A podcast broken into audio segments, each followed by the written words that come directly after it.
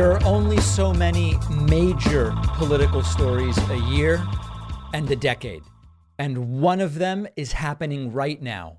Failed former President Donald Trump has been banned from running for president in the state of Colorado. This court decision coming down yesterday, we will talk about what the court said, why Trump has been banned, Trump's reaction, the reaction of other Republican candidates, the reactions of right-wing media, and of course, what comes next, because this is an extraordinary moment in American history. This has not happened before to a president of the United States. So let's start with the decision. This coming out yesterday, uh, number twenty-three S A three hundred, Anderson v. Griswold, election law, fourteenth Amendment, First Amendment, political questions, hearsay. In this appeal from a district court proceeding under the Colorado Election Code, the Supreme Court considers whether President Donald J. Trump may appear on the ballot uh, on the Colorado Republican presidential primary ballot in twenty-four. A majority of the court holds, this is a four to three decision, a major, this is the majority opinion. A majority of the court holds that President Trump is disqualified from holding the office of president under Section three of the fourteenth Amendment to the United States Constitution. Because he is disqualified, it would be a wrongful act under the election code for the Colorado Secretary of State to list him as a candidate on the presidential primary ballot. The court stays its ruling until January fourth, subject to further appellate proceedings, and there will indeed be further appellate proceedings. This may even get all the way up to the Supreme Court. The Denver Post reporting on this. Colorado Supreme Court bars Donald Trump from the state's ballot in twenty twenty-four, ruling he is disqualified by January sixth actions. Legal challenge, which alleges Trump engaged in insurrection, is likely headed to the United States Supreme Court. This is extraordinary. Now, the reason here, we've talked about it before, but it bears mentioning again. Section three of the fourteenth Amendment to the Constitution says that if you engaged in or incited or abetted an insurrection in the United States, you cannot hold elected office. There was a debate because Section three, fourteenth Amendment doesn't specifically mention that it applies to the presidency. It also doesn't say that it does not apply to the presidency. This decision agrees that it does apply to the presidency. It will certainly be appealed on those and other grounds. I don't know when we are going to get a final decision, but this is an incredible moment in American history, which is also meaningless in the sense that Donald Trump is going to lose the state of Colorado regardless. And um, this is not ultimately going to decide who gets to two hundred seventy electoral votes in November. This is Trump can't be on the Republican primary ballot in Colorado during the primary, which is before the general election. Now, there are some principles that Republicans claim to adhere to, which my prediction is, and I believe I will prove this to you before the show is over, my prediction is that Republicans are going to abandon. One such principle is about supposed states' rights. We know that with Republicans, states' rights apply when it's convenient for them. For example, in the Civil War era, the American right wing was fighting for states' rights to maintain legal slavery. And all of a sudden, when it's about states' rights to let gay couples get married or states' rights to determine that abortion will be legal, all of a sudden, these are much bigger issues that should not be left to the states to decide. So we know that states' rights is going to be a ball of hypocrisy as this goes forward. But there are greater questions, questions here as well, which is, and the biggest question, and Rachel Maddow had an interesting commentary on this that I heard yesterday, which I don't have here, but I'll summarize in this way. This may just be the first domino. And while it is absolutely the case that Trump becoming president doesn't depend on Colorado, because Colorado is a blue state that's going to vote for the Democratic nominee, almost certainly ninety-nine point nine nine percent chance, this may set in motion a series of similar rulings in other states. in which case it would almost certainly be up to the Supreme Court to decide. Now, this is a very Trump-friendly Supreme Court. Three of the justices on the court were selected by Donald Trump, nominated by Donald Trump and approved by the Senate. And so if I'm really honest, I don't have significant optimism that a Trump-friendly Supreme Court is going to say, yeah, Trump can't run. But let's cross that bridge when we come to it. Incredible news. Trump banned from running for president in the state of Colorado. What was his reaction? Let's talk about that next. In the immediate moments after uh, Colorado Supreme Court decided Trump cannot run for president, the failed former president took to Truth Social. Truth Social. You know the website, Truth Social, whatever you call it these days, and issued some all capital letters rants. The first one was, "What a shame for our country." The second one was, "A sad day in America." And the third one was, "Election interference," with a clip from Fox News, a clip that we are going to review later. Consider the circumstances in which Trump now finds himself. He is in the middle of a disastrous civil fraud trial in New York, which may cost him millions, potentially hundreds of millions, and may remove his right or ability to run a business in the state of New York. He's facing four criminal tri- uh, trials with ninety-one different criminal charges, which any one could land him in prison for what would effectively be a life sentence for someone of Trump's age and health. And in the meantime, he is running a candidacy for the Republican primary uh, choice to be president. He holds sixty-three percent support in polling among Republicans. And yet, for now, one state, the state of Colorado, has said, we are not going to allow you to run in our state. This guy is about to explode. He had a rally last night. We will later look at clips from that rally. He is extraordinarily triggered.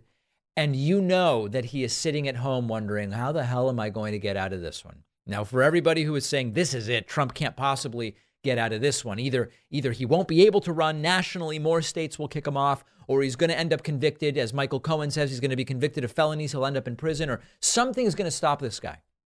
To every single one of those people, I would say, remember all of the previous reports of Trump's demise that were premature.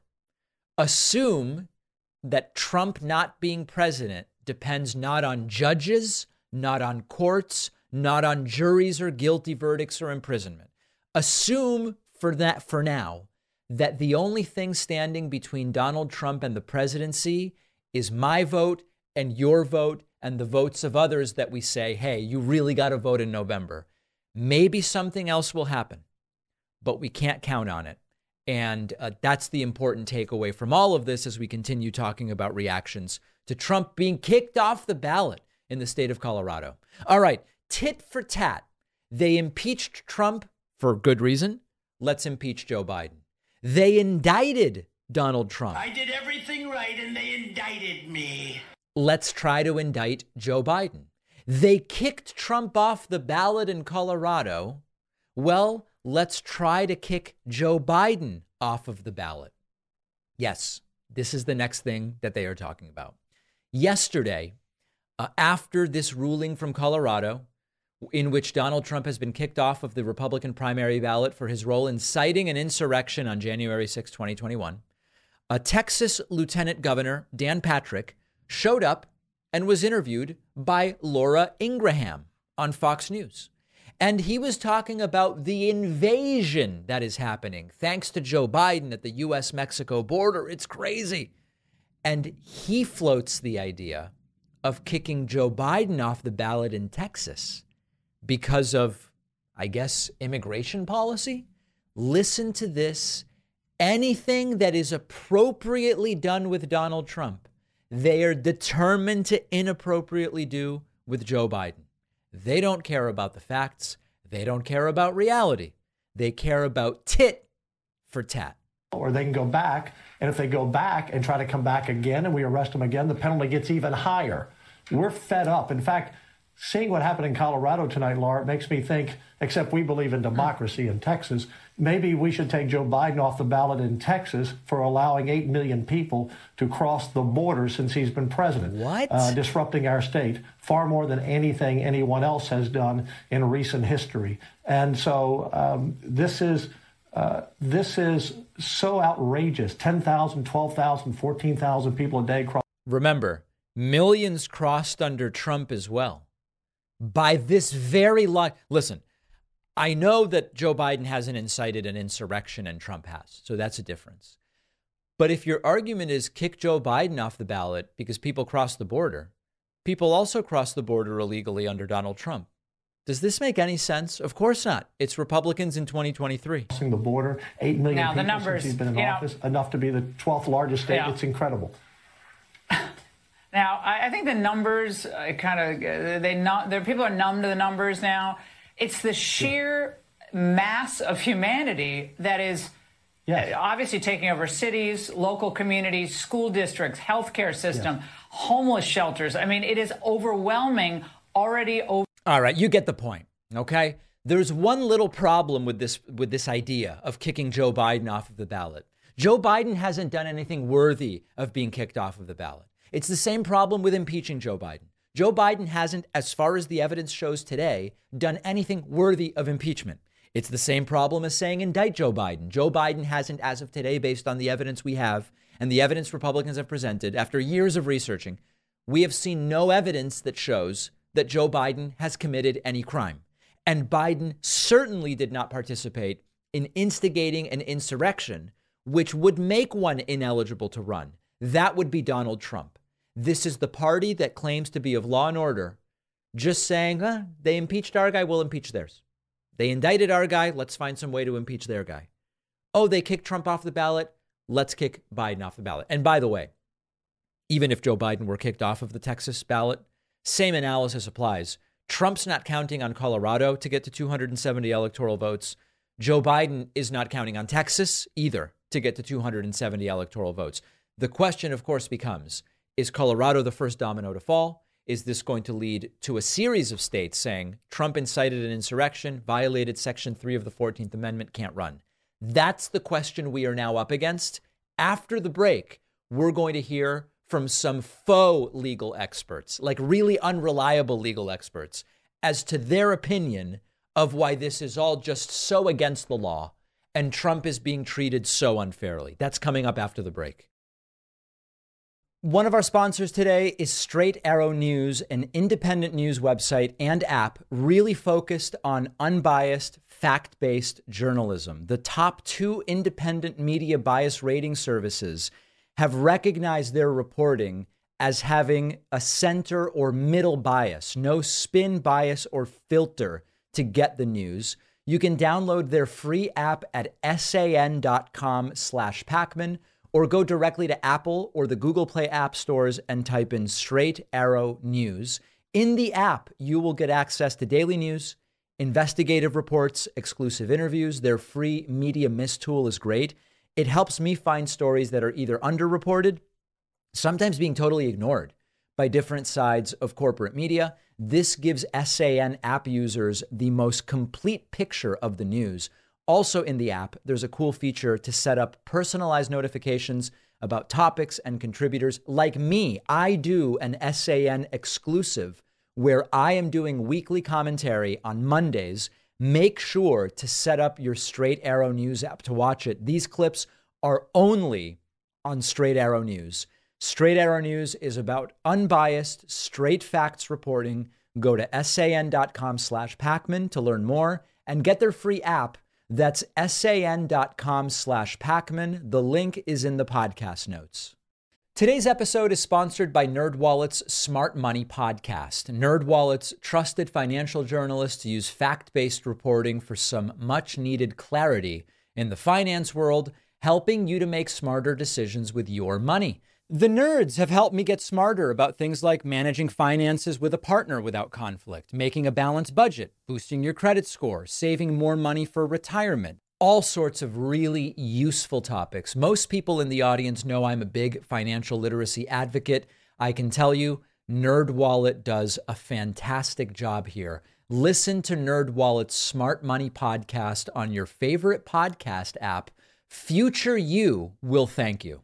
As many of you have heard me say before, when I go to a wine shop, I have no idea what I'm doing. And I'm Argentinian, and I still know almost nothing about wine. So if you're like me, you might be able to use some help. Our sponsor, Naked Wines, has you covered. Naked Wines is a subscription service that will connect you to the finest independent winemakers on the planet. You pay a fraction of the price you'd normally pay in stores because they cut out the retail middlemen. You get exclusive access to hundreds of top quality award-winning wines. They get delivered however often you want, perfect for any type of wine drinker. You'll get background information on the bottle. You have friends over. You can seem like you know something by telling them something about the wine. My girlfriend likes white wine. I'm more of a red guy by necessity just because I'm Argentinian, even though I know absolutely nothing. So we get like a split box that has a few bottles of each. Every bottle is a passion project from some independent winemaker. So you're literally making an independent winemaker's dream come true. You'll get your first six bottles for thirty-nine ninety-nine. Go to nakedwines.com slash Pacman and click enter voucher at the top and type in Pacman as the code and as the password. That's nakedwines.com slash Pacman. Enter Pacman as the code and password. The info is in the podcast notes. Right-wing media absolutely exploding over the decision from Colorado that Donald Trump will be kicked off. They banned him badly uh, from the ballot in the Republican primary for his role inciting an insurrection. The Fox News hosts, the right-wing legal analysts, everybody coming to the defense of Donald Trump, even though the the facts are so plain to see. We've never had a, a president engage in the actions Trump engaged in. This is absolutely the correct decision. The question is, are enough states going to do it that it will actually matter? Take a look at this. Here is Laura Ingraham from Fox News saying this is the ultimate in election interference. Take a listen.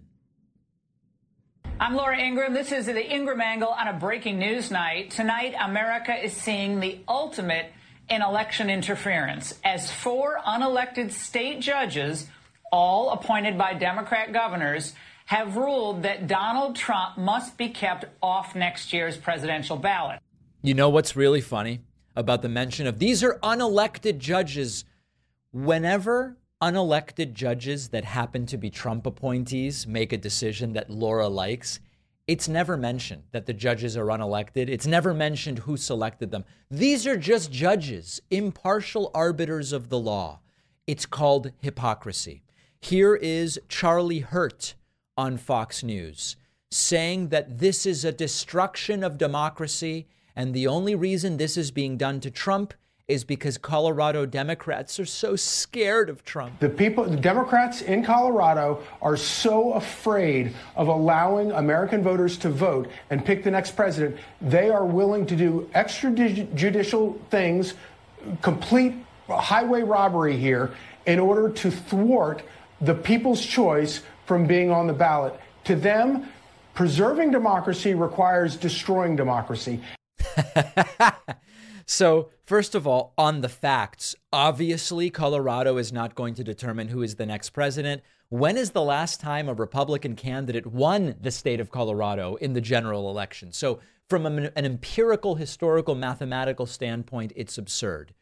Trump tried to destroy democracy. It's incredible that Charlie Hurt brings up destroying democracy when the reason this is all happening is Trump and his acolytes and the fake electors and the rioters and everybody working together conspired to try to circumvent democracy. That's why we are here today. Here's Jonathan Turley, the favorite right-wing legal analyst of late, who says that this is dangerous. The country is about to explode, and the court, by making this decision, is throwing matches on a powder keg. Well, this court just handed partisans on both sides uh, the ultimate tool to try to uh, shortcut elections. Really? And it's very, very dangerous. I mean, this country is a powder keg, and this court is just throwing matches at it. And I And why is the country a powder keg? This is a classic. This is a classic from these right wingers. The country is a powder keg because there's a movement called MAGA, which has been inspired by Trump for years to believe Joe Biden didn't really win. They were inspired to riot on January sixth. They were inspired to create slates of fake electors or fake slates of electors or fake slates of fake electors. It's all fake. OK, that's the reason that we have a powder keg.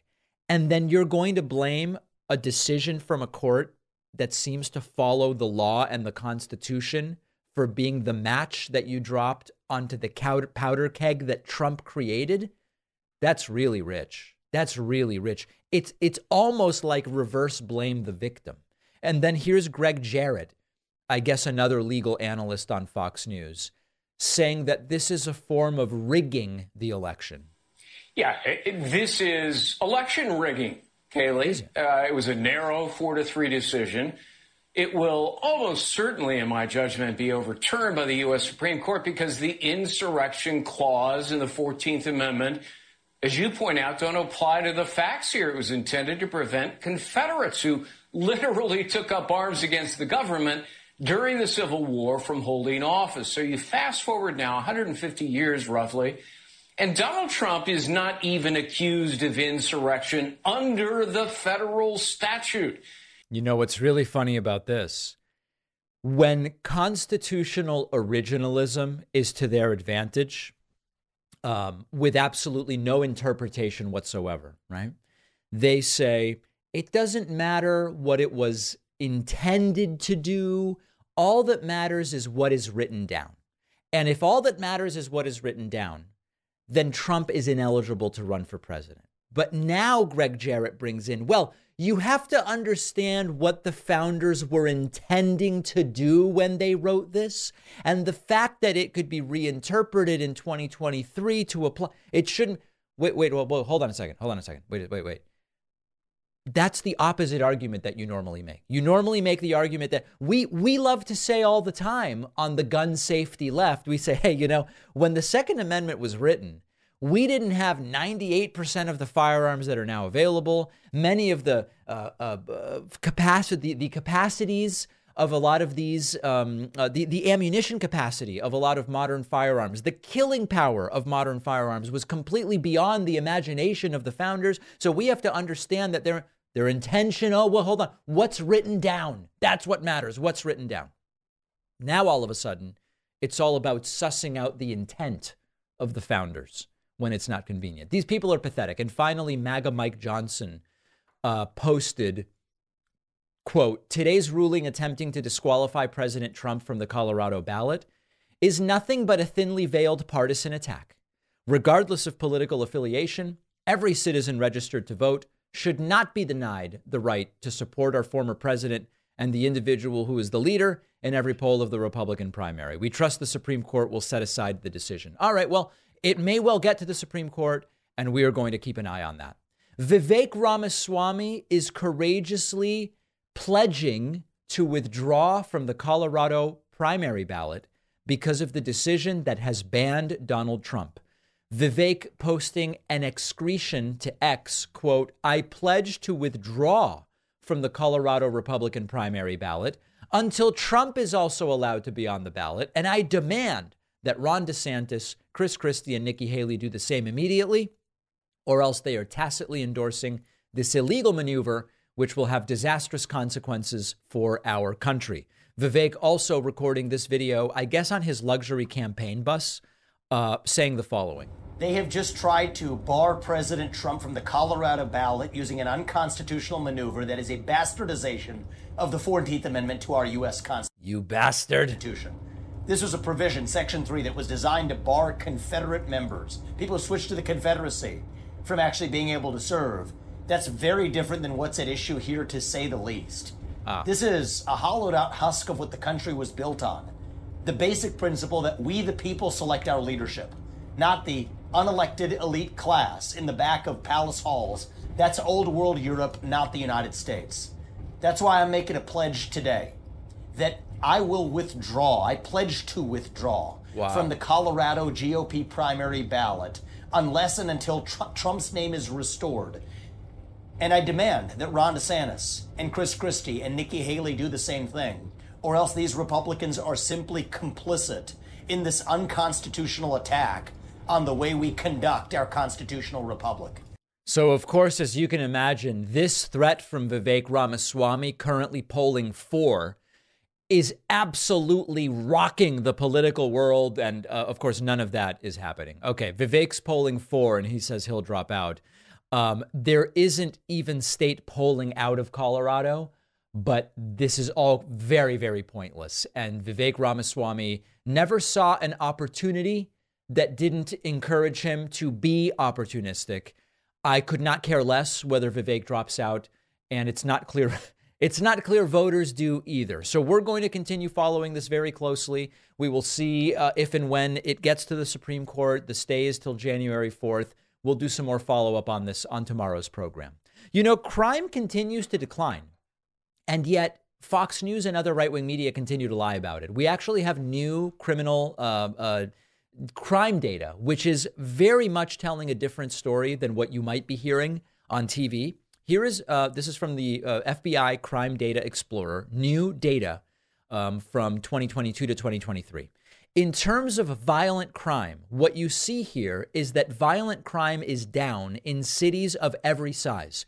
In the largest cities, cities of a million people or more, violent crime is down fifteen percent over the last year. That is a remarkable number. If you look at smaller cities, crime is down between seven percent or ten percent, eight percent. Even in non-metropolitan counties, crime is down. If you look regionally, you see that crime is down in the Northeast by eleven percent. Violent crime is down in the Midwest by eleven percent. It's down in the South and the West by seven percent, respective, respectively. And this is not the story. This is not the story that you are getting just about anywhere. OK, David, well, that's violent crime. What about property crime?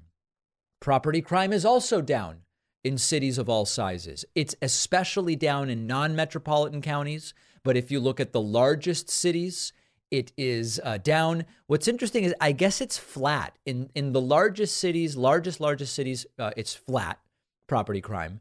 And then in cities half a million to a million, it's down. Quarter million to half a million, it's down. one hundred K to two hundred fifty K, it's down. Property crime is down. Violent crime is down. OK, well, David, what about specifically if we look at murder? Murder is down as well. Murder is down twenty-five percent in the largest cities and seven, eight, nine percent in the next size cities, and down twenty-two percent in the smaller cities, and down fifteen percent in cities that are even smaller. All types of crime are down everywhere. And yet when you watch Fox News, you see stuff like this. T-shirts. Dedicated. I look if what kind of alcohol is sitting next to them. I look everywhere. And if I see one thing that makes me suspicious, red flag. We you don't even go to their house. Remember that time you broke into that house? Do you remember? Yes. And then we moved stuff around and make it look like we weren't in there? Yeah. And, you know, you're, you're cherry picking again, Jessica. No. If you look at the N Y P D statistics for here in Manhattan from twenty nineteen to twenty twenty-three, every single element of crime is up. Every single one. No. If you compare it to nineteen, it was just in the New York Post. What, are you going to call your other colleague a liar again? Now, you also have to trust your gut. When I go out now, I take my wedding band off. I put it in my pocket because yeah. I don't want to get jacked. And I'm very athletic. Things that they're gonna do. That's you what, that's what you... I wonder if there's some other reason Jesse's taking his wedding band off when he goes out. Tell your Careful. wife when you forget to put it back on. Stop it. Now, of all the things I said on the show, that's going to get me in trouble. But you leave your watch on? Oh, shut up, Dana. Wow. Can I just say, the job of a public defender is to defend their client. They shouldn't have... All right, so listen, uh, they just talk about crime is up and inflation's up. And what this really reminds us is the numbers don't matter to them. Inflation is down. Inflation is down dramatically and significantly. And yet they continue to say things are more expensive than ever. Crime is down. All types of crime in all sized cities, in all regions of the country. And they insist that there is a Biden-fueled crime wave of rampant destruction and property crime and murder and sexual assault and everything. It's not actually happening. Much like with the economy, if people don't know that, we kind of lose the benefit of the fact that things are improving. But they are going to continue pushing this narrative because their audience doesn't know any better. I, I don't know. I see statistics that it's down, but Jesse Waters told me that it's up. I guess those things are equivalent.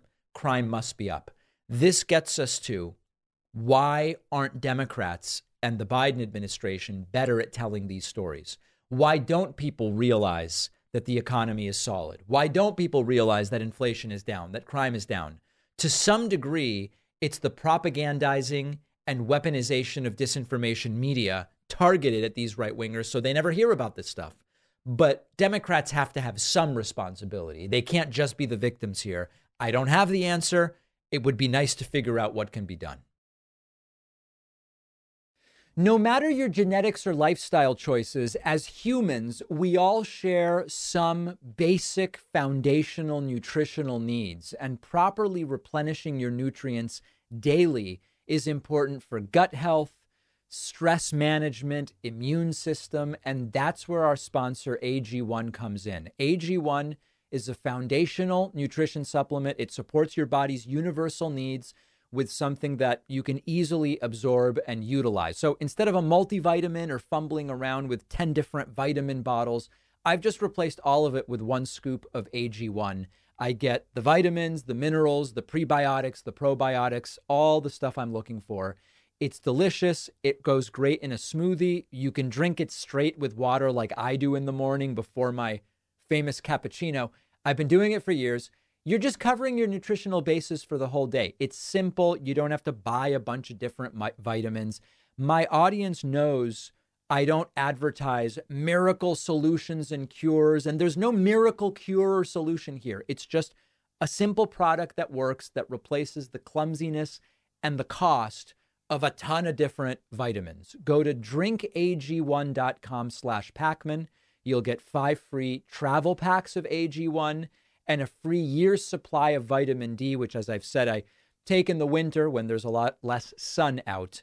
That's drink, A as in Adam, G as in green, the number one dot com slash Pacman to get five free travel packs of A G one and a free year's supply of vitamin D. The link is in the podcast notes. If you've been thinking about getting a new mattress, Helix Sleep is where I would start. I've been sleeping on Helix mattresses for years now. I recommend Helix to everyone, which is why I wanted them as a sponsor. If you don't want to take my word for it, Helix has been awarded number one mattress by both G Q and Wired magazine. And one of the things that makes Helix unique is their sleep quiz.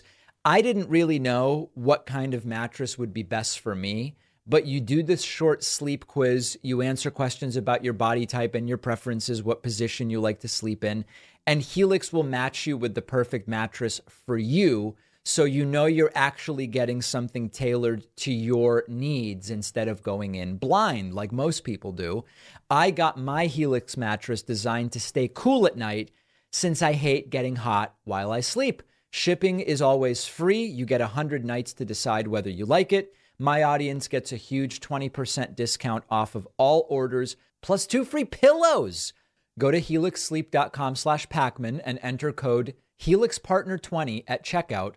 That's helix sleep dot com slash Pacman. Then use code helix partner twenty to get twenty percent off and two free pillows. The info is in the podcast notes. It's great to welcome to the program today Robert Sapolsky, scientist, New York Times bestselling author. The new book is Determined: A Science of Life Without Free Will. I know many in our audience, Robert, know you from uh, YouTube video series, which are which are incredible in the number of uh, times they've been viewed and shared. And it's so great to have you on. I really appreciate your time. Well, thanks. Thanks for having me on. Maybe just to start with, I'm curious how your your perspective has evolved from previous books in terms of the relationship between nature and nurture in shaping human behavior. And one of the things that may not come as a shock to our audience is that different subspecialties will have different conclusions on the nature of that interplay nature and nurture in shaping human behavior. And if I understand your your sort of background correctly, your view on this has evolved to some degree over time. Is that right? Well, I guess I was a bit more of a sort of genetic fundamentalist back when, in terms of thinking about the importance of nature. Where I stand now is what I think any rational person in the business would come up with, um, which is this obligatory, ooh, it's not nature, it's not nurture, it's the vastly complex, gorgeous interactions between the two. Um, so much so that asking which contributes more is like saying what contributes more to the area of a rectangle, the the length or the width, that right. the the interactions are all there are. When you think about the concept of free will and determinism, which is in some way inextricably linked with this conversation as well, um, it seems that what, what I believe is called the compatibilist view has emerged as popular, at least in casual discussions over the last five to ten years. The idea being that to some degree, our inputs, including everything that has happened so far in the universe, has an impact on uh, future events, but that that also provides wiggle room within which chance, odds, and preferences can still impose to some degree free will. First of all, am I accurately explaining what that compatibilist view is, and where are you on that at this point in time? Okay, that's a that's a perfect description, and like official polls have shown, about ninety percent of philosophers ascribe to this, and probably a larger percentage of like regular old folks out there, which is the view that, you know, you're willing to admit the the world is made of like little things. There's atoms, there's cells, there's like science is okay. It describes the way the universe works. There, you ascribe to a contemporary view about like us and our brains are based on neurons. And yet somehow, somehow that is compatible with your notion of wiggle room. Somewhere in there, there's an ability to sidestep all of that when generating behavior and exercising free will that has nothing to do with all that science stuff. And in that regard, I count as what would be called a hard incompatibilist. You can't have like the rules of the universe and how they have come about to construct our brains and a belief in free will. You can't have both together. So let's explore that a little more. I, I think I'm curious to hear from you what you see as the reasons why so many people seem to resist that. To me, it seems obvious that one of the reasons would be if it is all predetermined, there is less meaning than I believe there is to what I think are the choices I am making, right? Decisions about what job to take, where to move, whether or not to have children, et cetera. If it's really all been predetermined at the atomic and neuronal level to some degree, it seems that it would remove a lot of meaning from the the choices we perceive we have, right? I mean, is that, is, you tell me. Yeah, um, basically, yes, absolutely. And people, when you try to say there's no free will, their first response is, oh my God, you know, that really can't be true. Uh, because people will just run amok if they start believing that that could be addressed. Ooh, we'll have murderers running around on the streets. No, we won't. Ooh, we'll have random incompetent people taking out your brain tumors. No, it doesn't mean that merit winds up not being important. Ooh, it means nothing can ever change. It means anything but that. But at the core of it, it means we're just biological machines. And that's unnerving as hell to a lot of people, and often on this deeply fundamental level of what does it mean that we are nothing more or less than the outcome of what biology, interacting with environment, running on sheer chance has done in making us who we are. Now, when we talk about this idea of outcomes being predetermined, you know, imagine something like some increase in criminality of a certain kind in a certain area. And then people meet and they say, how could we reduce the amount of criminality of this type? A program is conceived, it's funded, and indeed, fewer people end up committing this particular crime. In some sense, you could say, well, it's all the outcome of the uh, way that neurons and atoms and everything were aligned. The initial crimes that led to the meeting about reducing crime, that was predetermined. And then the meeting about how re- re- it was all predetermined in that way. But it certainly has the appearance that there are circumstances causing others to react in ways they wouldn't necessarily. And it feels as though there's agency there. Explain how there would not be if there is indeed no free will. Well, what we're up against is this perception of how real, how tangible it feels when we make a choice. Ooh, should I pick vanilla or chocolate ice cream? Ooh, should I pull the trigger or not on this gun? In that moment, usually, unless we're just working reflexively, and that's not where the most interesting stuff is happening, but at that moment, you are filled with intent. You know that you want to do what you were doing. You know what the likely outcome is going to be. And really importantly, you know there's alternatives. You're not being forced to do this. I don't have to do this. I could do something else. And yet I will choose to do this. I will form this intent and act upon it. And where people really get gummed up with the sense that, oh, of course we have free will, is how real, how powerful that moment seems. And I think the starting point of kind of scientifically trying to dissect, uh, deconstruct a view of free will is that if that's your basis for making judgments about this, you are being asked to review a movie based on only having seen the last three minutes of it.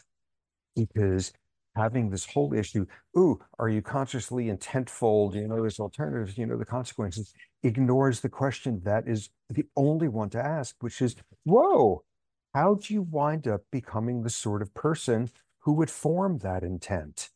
Hmm. Where did that intent come from? And what that intent came from is everything that went on a second ago and the things that went on a second before, before, and all the biological, environmental, et cetera, blah, blah stuff over which you had no control that turned you into the sort of person who would do what you did at that point, whether it would be committing that sort of crime or deciding we can take action and as a group have efficacy to do something to reduce crime, or deciding that chocolate sounds, oh, so much better than Rocky Road at the moment. When we think about free will in terms of individual choices versus elements that have some kind of random component, and I'll give you an example. I was born in Argentina, and in nineteen eighty-nine, my dad got won the visa lottery, right? And so he was able to, as a doctor, move to the United States. And everything that has happened in my life in some way, maybe not my personality, maybe not, you know, the my earlobe growth or whatever, but a lot of things in my life, societally, certainly, were dependent on that. Now, you could say certainly that the inputs led to my family being in a place where we decided, let's apply for the visa lottery. There was some random element, seemingly, to who gets that visa lottery. Does the no free will perspective argue that the winners of the visa lottery are also predetermined? No, but what it argues mostly is that random events, A, are probably perceived to be random events more frequently than they actually are, but B, most importantly, are not the basis for deciding you have free will. If random lotteries of like exit visas or random lotteries of Brownian motion of your molecules, right, are the supposed basis for what you would call your character, your backbone, your values, your more, that's like really problematic. And that mm. addresses, like, there's one sort of, oh, no, no, no, no, there really is free will. The world really isn't deterministic because this phenomenon of quantum indeterminacy. And like I spend two chapters trying to dissect that. And it's the notion that, you know, according to most people who understand the stuff, which I sure don't, elements of the universe at the sub, sub subatomic level really are indeterministic and random and all of that. And nonetheless, that is not where behavior is coming from. And if it were where behavior were coming from, it would describe why everything we would do would be random. Philosopher Sam Harris says, if that were the case, you'd spend every moment saying, whoa, wow, I had no idea why I just said that. And I had no idea why I just said that. And that's not a basis for like what, when people are thinking about free will and the choices you make, they're thinking about how at your funeral, your oldest friend is going to get up and say, wow, even in kindergarten, they were already that sort of person. There was mm. already that, and randomness is not where you're going to get that from. So the fact that there are random elements to our behavior, and you can show that sometimes neurons do random things, but nonetheless, that's not sort of the basis of like hitching one's wagon to we are free agents out there. In the book, you argue for a more humane world as you see it and as you define it. And as someone who wants to uh, raise the standard of living around the world, and, and I have goals that I believe line up with that, I'm curious how we harness this perspective on free will that you have in order to achieve that. What we, let's say we all agree, okay, there's no free will. Now, what do we do to end up with a more humane world? Great. We do what we have done over and over and over, um, because sort of the starting point is we have a world in which we are okay with treating some people way better than average because of things they had nothing to do with, and some people way worse than average because the things they had no control over, and then preaching gibberish about how this is a just world and people get what they deserve. Um, and every time we have figured out, actually, that's a realm in which people actually didn't have responsibility over what they did. We figured out at one point, amazingly, the old woman at the edge of the village who nobody talks to, who has no teeth, doesn't really have control over the weather. She's really not a witch.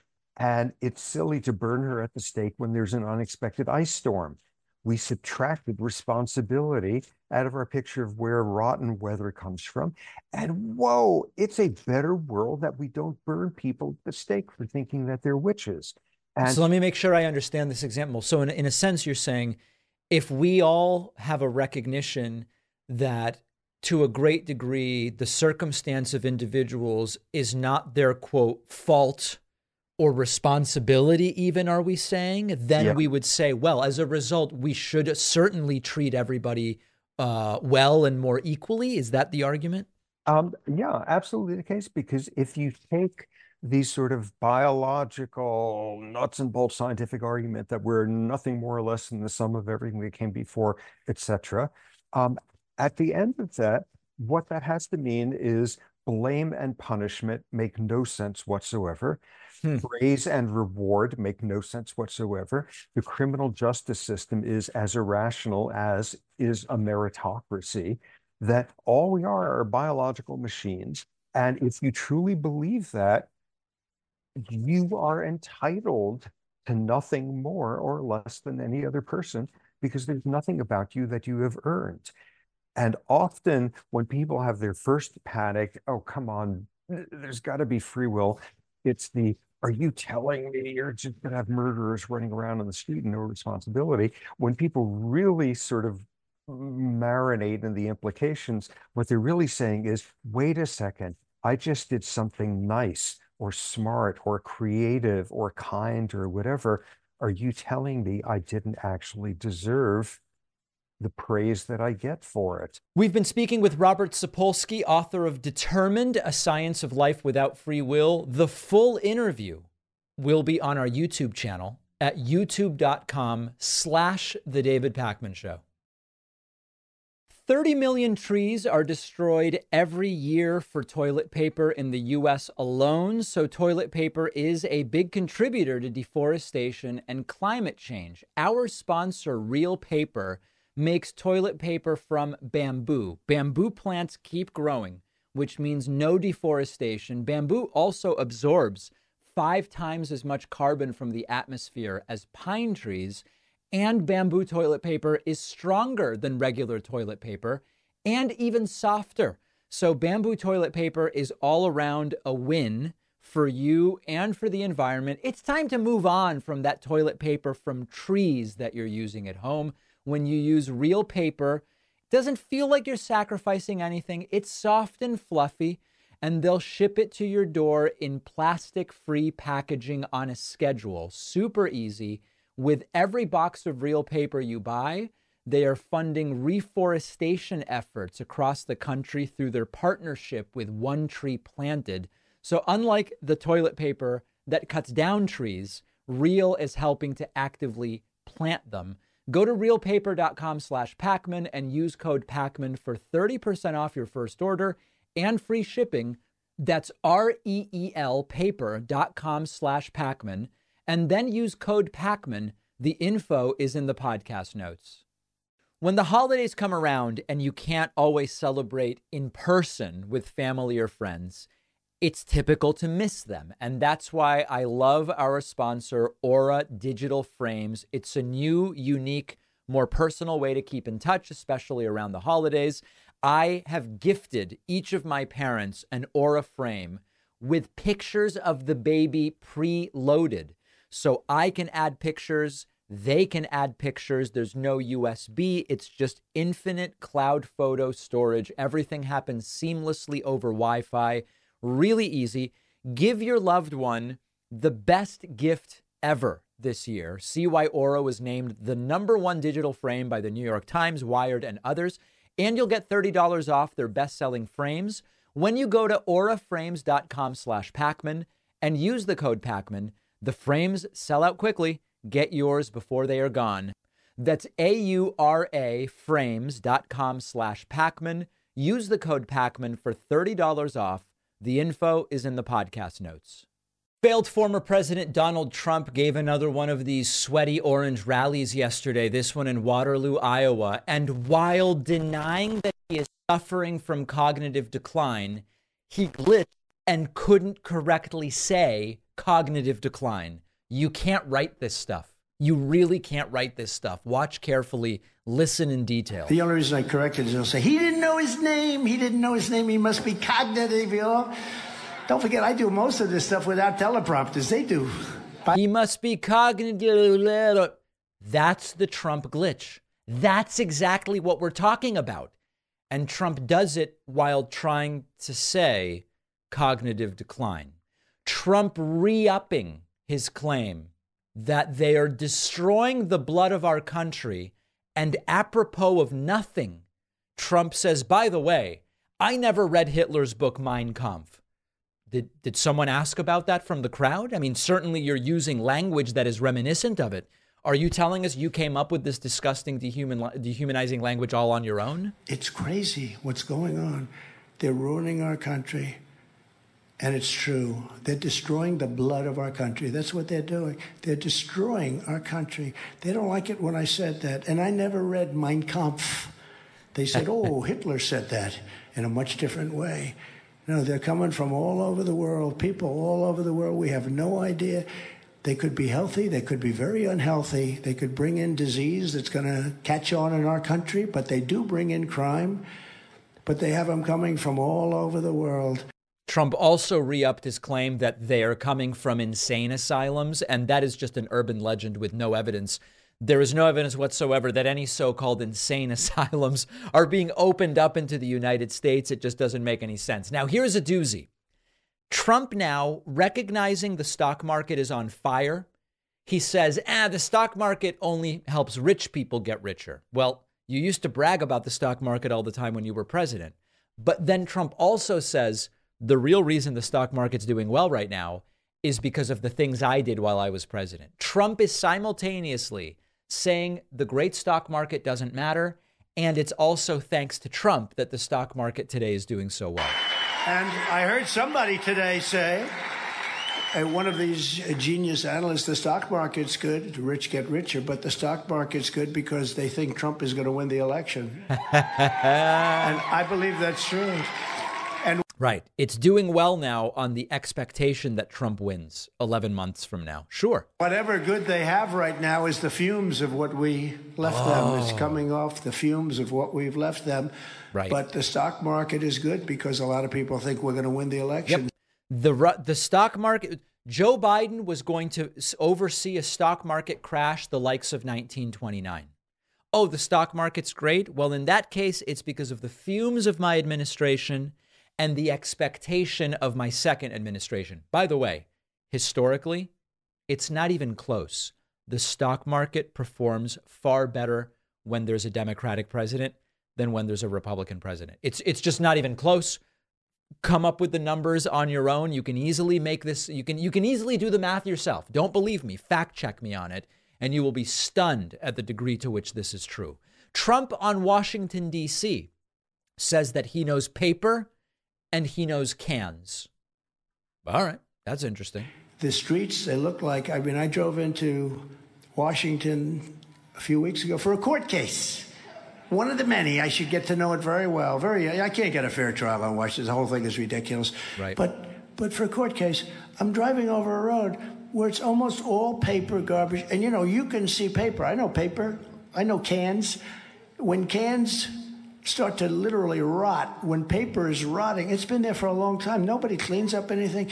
The medians. Nobody cleans it. What on earth is Donald Trump talking about? These these are just this is the free association of a guy who has real trouble, real trouble. Uh, thinking in any way other than the most basic concrete thoughts. Trump then promised to indemnify all police officers and law enforcement throughout the United States. No matter what you do, you you will be immune. I wonder if that applies to the to the Capitol Police on January sixth, right? They don't seem to defend those officers as much. But I'm also going to indemnify all police officers and law enforcement officials throughout the United States for being destroyed by the radical left for taking strong action on crime. These are people, they want to destroy them because they want to put criminals away. They're forced to do nothing. They cannot do anything. But I'm also... Yeah. There you go. Uh, except for the officers that he incited his cult to attack. So Trump in Waterloo...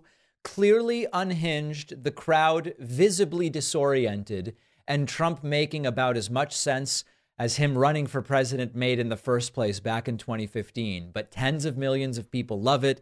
And the reminder is he could be president if we don't all vote. This, I think, is going to wrap. This next story is going to wrap our coverage of Charlie Kirk's Turning Point U S A T P Action event in Phoenix, Arizona. And we are going to wrap with a disgusting speech from Ted Cruz. Now, I will mention this is a nauseating speech. It's vomitous in a number of different ways. I want to prepare you for that because Ted Cruz gives advice for sex. Ted. Oh, wow. These people are insane. So remember, first of all, it's they pretend that these are like rock stars. Here is Ted Cruz's introduction and then him coming out onto the stage. And it's it's beyond belief that this is what they're doing. But you know what? You gotta you gotta give them credit, okay? The left doesn't do stuff like this because we aren't a cult. But maybe we should. I mean, maybe these events are the sorts of things that would fire up the left the way the right gets fired up. Look at this. To take them back and throw the lunatics out.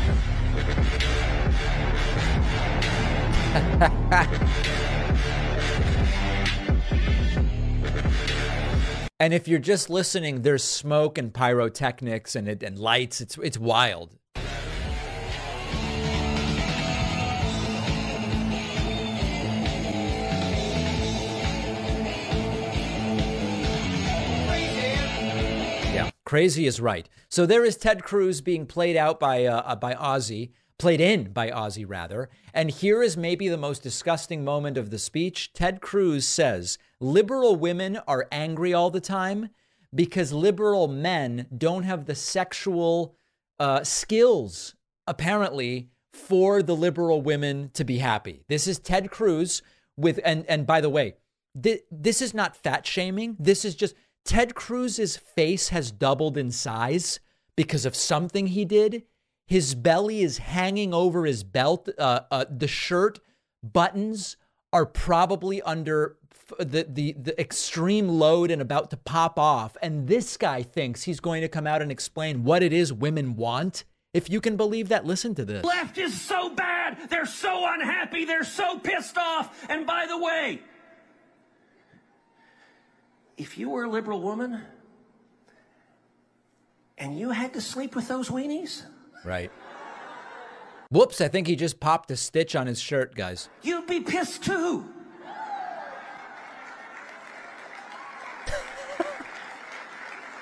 Muted applause from the crowd that doesn't exactly find uh, Ted Cruz to be, um, you know, the uh, the epitome of um, male prowess or whatever you would say. This guy is vile. This guy is genuinely vile.